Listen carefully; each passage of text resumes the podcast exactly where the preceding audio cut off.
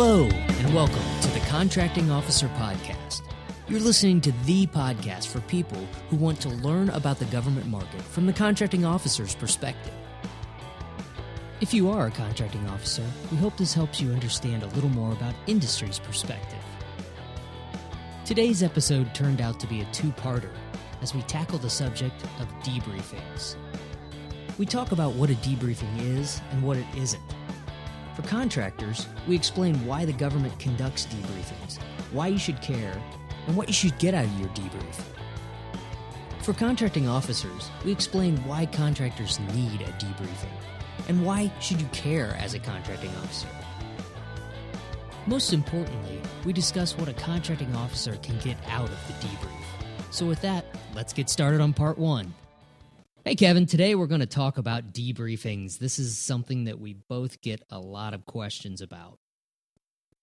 Exactly. In fact, recently I got asked I got asked by a friend of mine whether there is a perception among contracting officers that protests are going to impact their performance reviews.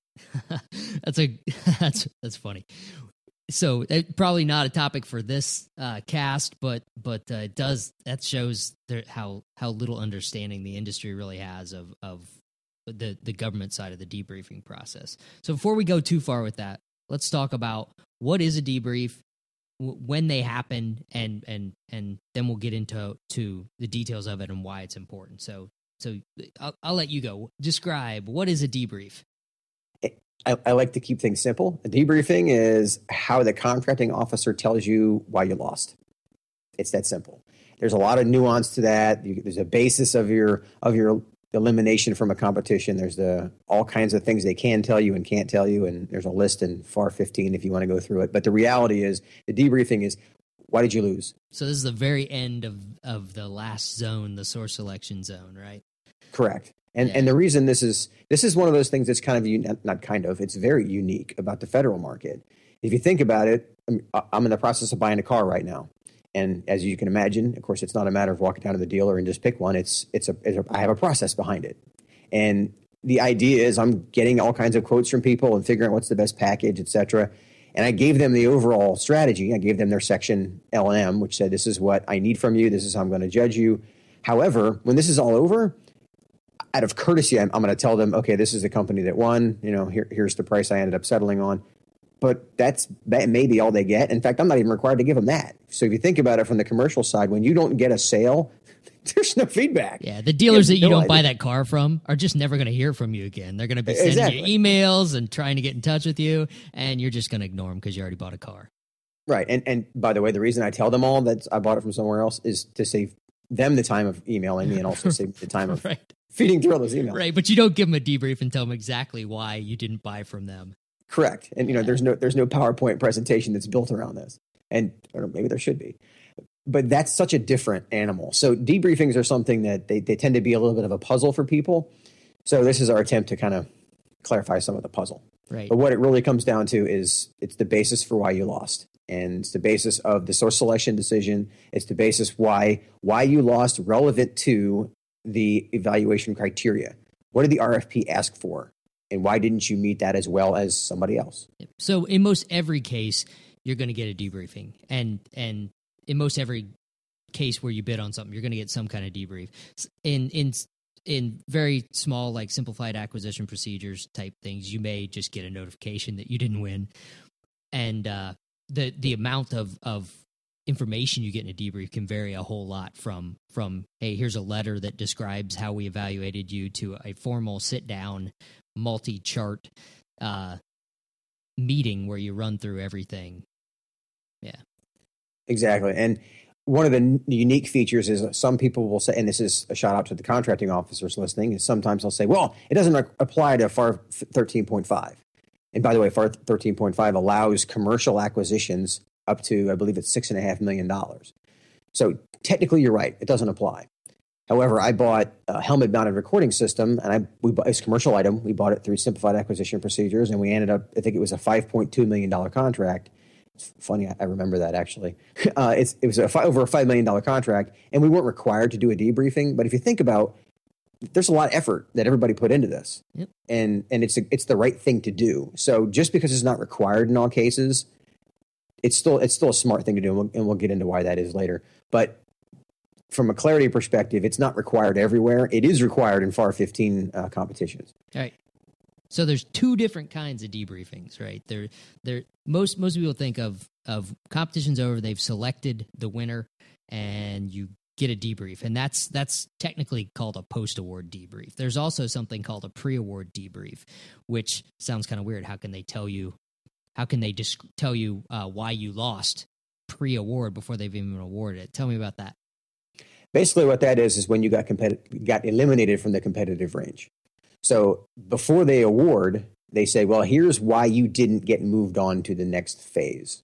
Right. And the key difference to be aware of at the post-award debriefing, you're going to know who won. And in general terms, I'm speaking in, in, in, in broad strokes here, but in general terms, you're going to know who won and why they won. Right. In pre-award, you're not going to know who won yet because they haven't decided that. Right. So there are values to, to both. Yep. So there'll be another cast on the whole competitive range determination thing. But the the quick summary of it is the government has the ability to say, we got ten offers, only four of them are even close. There's six of them that are have no chance of winning. So we're going to eliminate those six from the competitive range. We're going to continue on with the remaining four. And so at that point, if you're one of those six that's been eliminated, you have the opportunity to learn why you're not getting to continue on. And You, you can choose at that point whether you get that information now and you get less information because they haven't decided who's going to win, or you can wait and get a post-award debrief like the four that get to carry on. All right. That was exactly. My quick aside on competitive range determinations. Yeah, that's a that's a rabbit hole we're not going to go down today. So this would be a good time to remind people that if you want a debriefing, you have to request a debriefing. The F A R gives you three days from the time you've been notified that you're out of the competition, whether whether it's that you've been removed from the competitive range or at the at the end when they've selected a winner, you're notified that you've lost. You have to request in writing a, a pre-award or post-award debrief. So that leads us to to why does the government do debriefs? And the easy answer is be, because the F A R tells them they have to, right? Correct. But the better answer is that they want you to know why you lost. Uh, as, as a contracting officer, you really should want people to know why they lost. And and here's the if you if you think about the protests that drag on forever and questions that drag on forever, one of the best ways to move on to the next acquisition is you want to close the book on this and say, here's why you lost. Okay, well, while we appreciate your input, we appreciate your effort. You didn't win. Let's all move on. And that sounds really that's maybe that's a snarky way of saying it, but on both sides. As as the contractor say, okay, we took a shot, we swung at the ball, we missed it, we got other stuff to do. Let's keep moving. So this allows you to close the book on it and say, okay, we lost. You know, this we, we missed the mark here, we missed the mark there, we were, were underneath on price, whatever the reason was. But you can close the book and say this is not worth fighting for anymore. And here's the other thing: they don't want you to argue about it. Oh, um, you, yeah, I want to go in and yell at them and tell them that they made the wrong decision and they're idiots. How could they not understand that my proposal was the best? That's, exactly. That, that's not what they're expecting. Exactly. And one of the things that, that kind of throws me, I remember I had a, an attorney say to me once when I was back in the early days of doing this, I think it was one of my first debriefings at Wright-Patterson. And the attorney said, keep in mind, every single company who put in a proposal, it's their best work. So you're calling their baby ugly. Yeah. So let's, you know, that's, that's the perspective is that they didn't throw a, well, they shouldn't have thrown a, you know, a, a turd over the wall to you. They put in a good product. So for them to emotionally accept the fact that they didn't win, that's that's a that's not exactly an easy argument. But as the contractor, it doesn't help you to argue. It doesn't help you to say, well, I I if you go with the attitude of, well, this is a really unfair solution. Well, it, it's it was their choice. Contracting officer is trying to give you the reasons why they chose, or the source selection authority if it's not the contracting officer, why they chose somebody else. Right. And That's that's the overall strategy. This the, the the best reason to do it is to learn from it. Yep. And if you're so, the C O, they might be pissed. They're they're they're definitely hurt and upset. The the contractors are definitely upset about it. They might actually be pissed about it. But sometimes they just want to know why they lost and they're ready to move on to the next one. So so if you're the C O, you you, you can't expect that they're going to come in with guns ablazing every time. Exactly. And yes, sometimes they do, and that's you know it's it's business. People have. yes, people are going to potentially lose jobs, or at least you're not necessarily going to be hiring somebody because you didn't get the work. So, I mean, it, there is a, a reality to it.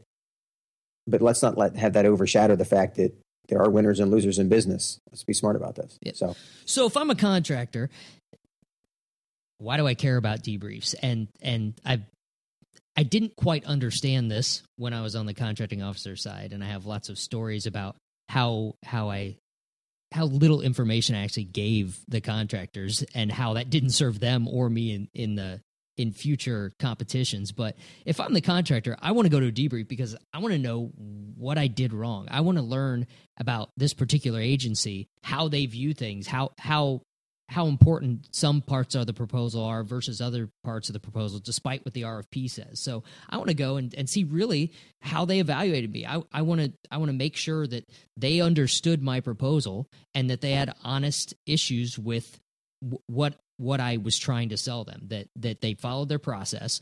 But in the end, my solution wasn't as good as somebody else's solution. I want to know that I lost fair and, fair and square. Exactly. And and the idea is to – It's to help you improve. Um, that's if you go in with the atti- you go in with the attitude of I want to improve. Uh, go again, going back to the car dealership, and I'm, I know that's probably a, a really silly example. But nah, it's, it's a good one. It's what everybody's bought a car, and they that, that, most people don't like it. Right. So if they don't know why I ended up not picking them, and it it could be something. I mean, actually, one of my evaluation criteria is a service, and service being you know how how well are you handling the buying process. And what I mean by that is when I say, give me a detailed spec and you send me, here's the monthly payment. It's not a detailed spec, right? Right. That's not, that's not, so I'm, I'm rating you. How good is your service? So at the end, they're, they're not going to know. That's why I didn't pick them. So think of that when you're, as, as the proposer, as a company going after this work, this is a great opportunity for you to learn what did I not do well that I can make sure I don't do again? Or what did I do well that I want to do more of? And and here's one of the, the, the little strategies that I assumed people knew. It, ask for a debriefing when you win. Oh, yeah. That, that's that's the most most valuable because the government is more candid then. They know you're not going to exactly. protest or they're not you're not pissed off. You're just there to talk to them. So the uh, the what winners debriefings that, that I've done, uh, the, the winners debriefings that I did as a C O, that's when I actually started to learn what was good about a debrief and what wasn't, because I wasn't so on guard. One time uh, I, I actually flew out to the kickoff on the West Coast. I was uh, working on the East Coast at the time, flew out to the kickoff with the technical team, and we did the winner's debrief right there uh, during the contract kickoff. And it was such a candid opportunity to find out that that's when I first started to understand how little the contractor understood about what we looked at. And uh, long story uh, on that one, but The the winner's debriefs are much looser, and so as the winner, you are going to learn a lot more if you listen to what they liked and didn't like about your winning proposal uh, versus your losing one. Because, uh, of course, when we flew out to the West Coast, we were able to not take the lawyers with us, and so we could actually talk. That's a good point. Yeah, that's actually my, my – I would say it's up there with the favorite parts of my position. Favorite parts of being a contracting officer was doing a winner's debrief because – it's all good news.